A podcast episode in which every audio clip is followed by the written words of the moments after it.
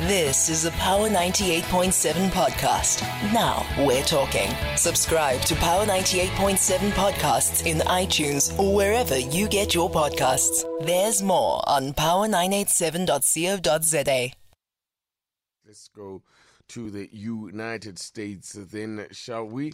Where, yes, another indictment for former U.S. President Donald Trump, indicted on charges of racketeering and a string of election crimes after a two year probe into his efforts to overturn his 2020 defeat uh, or election loss to Joe Biden. That's in the U.S. state of Georgia.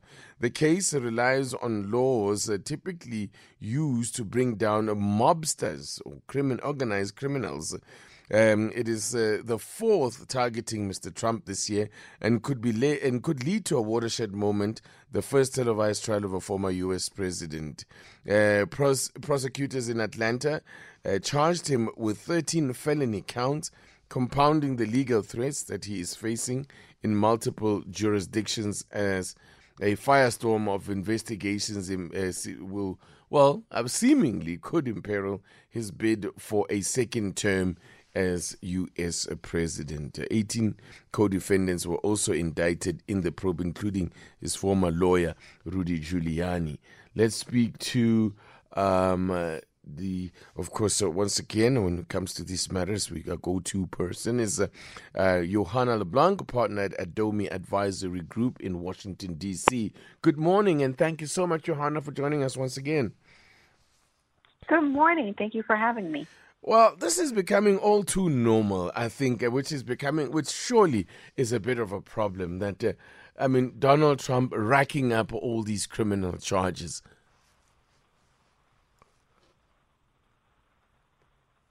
Johanna, you there?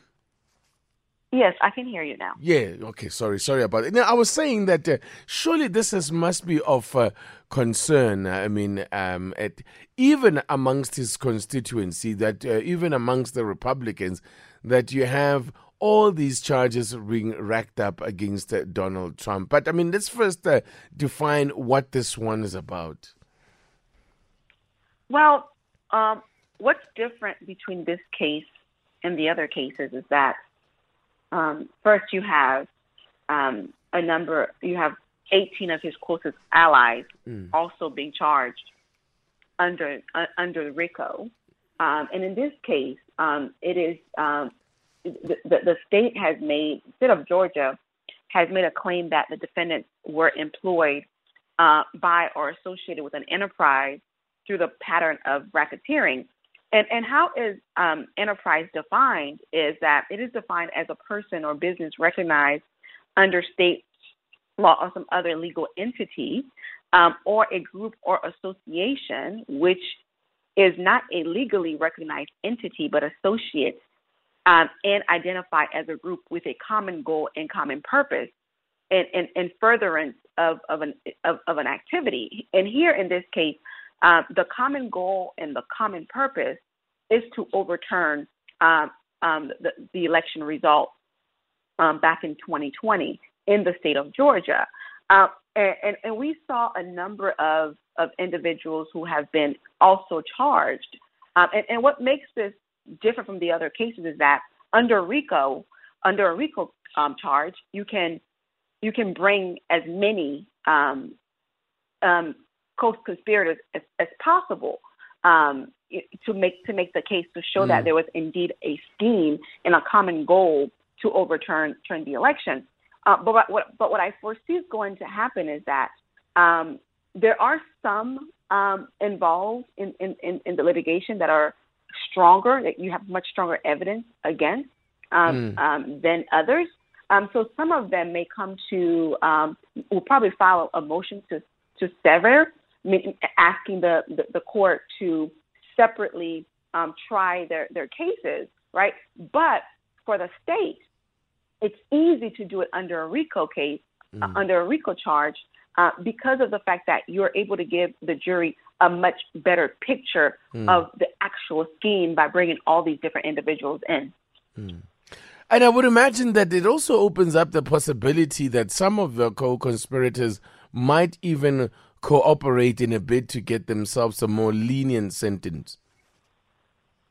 Absolutely. I think what you're probably going to end up seeing is, in addition to the um, the filing of the motions to sever, you're also going to have um, some, some some other um, um, um other individuals who will ask who will ask the court um, to serve as witnesses um, in this case instead of, of instead of instead of going through the process.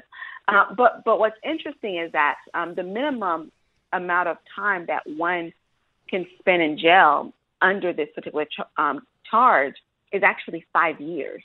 And even if President Trump were to become president, he cannot pardon any of those individuals and certainly cannot pardon himself. Um, and, and, and, and in many in many states across the United States, the governor has the authority to pardon. Well, in this case, mm. in the mm. state of Georgia, the governor does not even have the authority to pardon. Um, it is a board that has the authority, but it is only after you have served your at, at, at the very minimum five years in, in prison because this charge is um, you can serve between five to 20 years in prison. So it is only after you've served five years in prison uh, with no um, additional crime um, being, being being filed against you. So this is a very very complicated case, um, and it is definitely different from the previous cases that we have seen. So the prosecutor in the matter has been uh, speaking about uh, uh, the possibility, or rather, the the, the intention to uh, prosecute within six months. Um, if and when it does get to that point, um, you've just said this is a complicated trial. How you know what, what kind of trial do you anticipate? You expect it to be? I mentioned in my introduction that it could be publicly televised, and also, um, how long would a, t- a trial like this go on for? I think I think the state is being very ambitious mm. um, because the likelihood of of of of this happening, um, of this case commencing um, in six months is very unlikely. I mean, you have 18, 18 individuals who've been indicted under under um, under the RICO um, charge, and all of these individuals they're going to file different types of motions. Um, so it's, it's going to take some time, and I think uh, we're going to see this be dragged out for for for a, a significant period of time. In addition to that, when it comes to um, jury selection, that's also going to take some time because, as you know, as you mentioned earlier, um, this is going to be televised um, mm. across the United States. So um, it's going to be incredibly difficult to find um, jurors that are unbiased and don't have an opinion when it comes to this particular case. Hmm. Yeah, this is uh, very fascinating stuff. And just a quick one comment from you, Johanna, as well on the politics, the politics around this matter. That uh, you know, instead of uh, seemingly damaging Donald Trump's uh, uh, uh, chances, it seems to be strengthening his position, though. Or is it just the case that people who are gonna, you know, vote and support for Donald Trump and support him, we're gonna do that regardless of what happens, but in the broader Republican Party, what impact is this going to have? I, I think, you know, for me to say that there is absolutely no implications at this point would be disingenuous.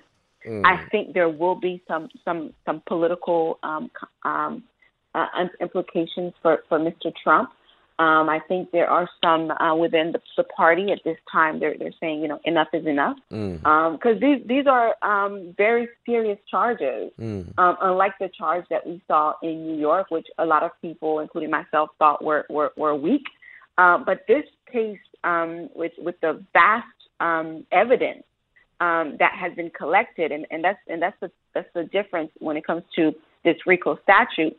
you can use just about everything, right? I mean, mm. you're talking about memos, tweets, um, emails, text messages, phone conversations, mm. right?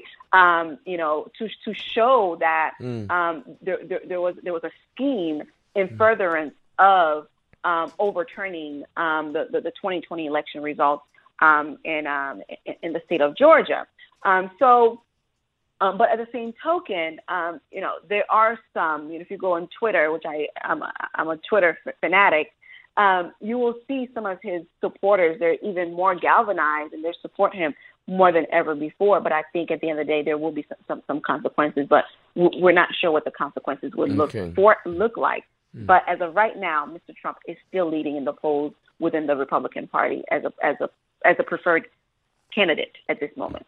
Partner at Adomi Advisory Group in Washington D.C., Johanna LeBlanc. As always, great talking to you. Thank you so much for for your time. Likewise, thank you. You've been listening to a Power 98.7 podcast. For more podcasts, visit power987.co.za or subscribe wherever you get your podcasts.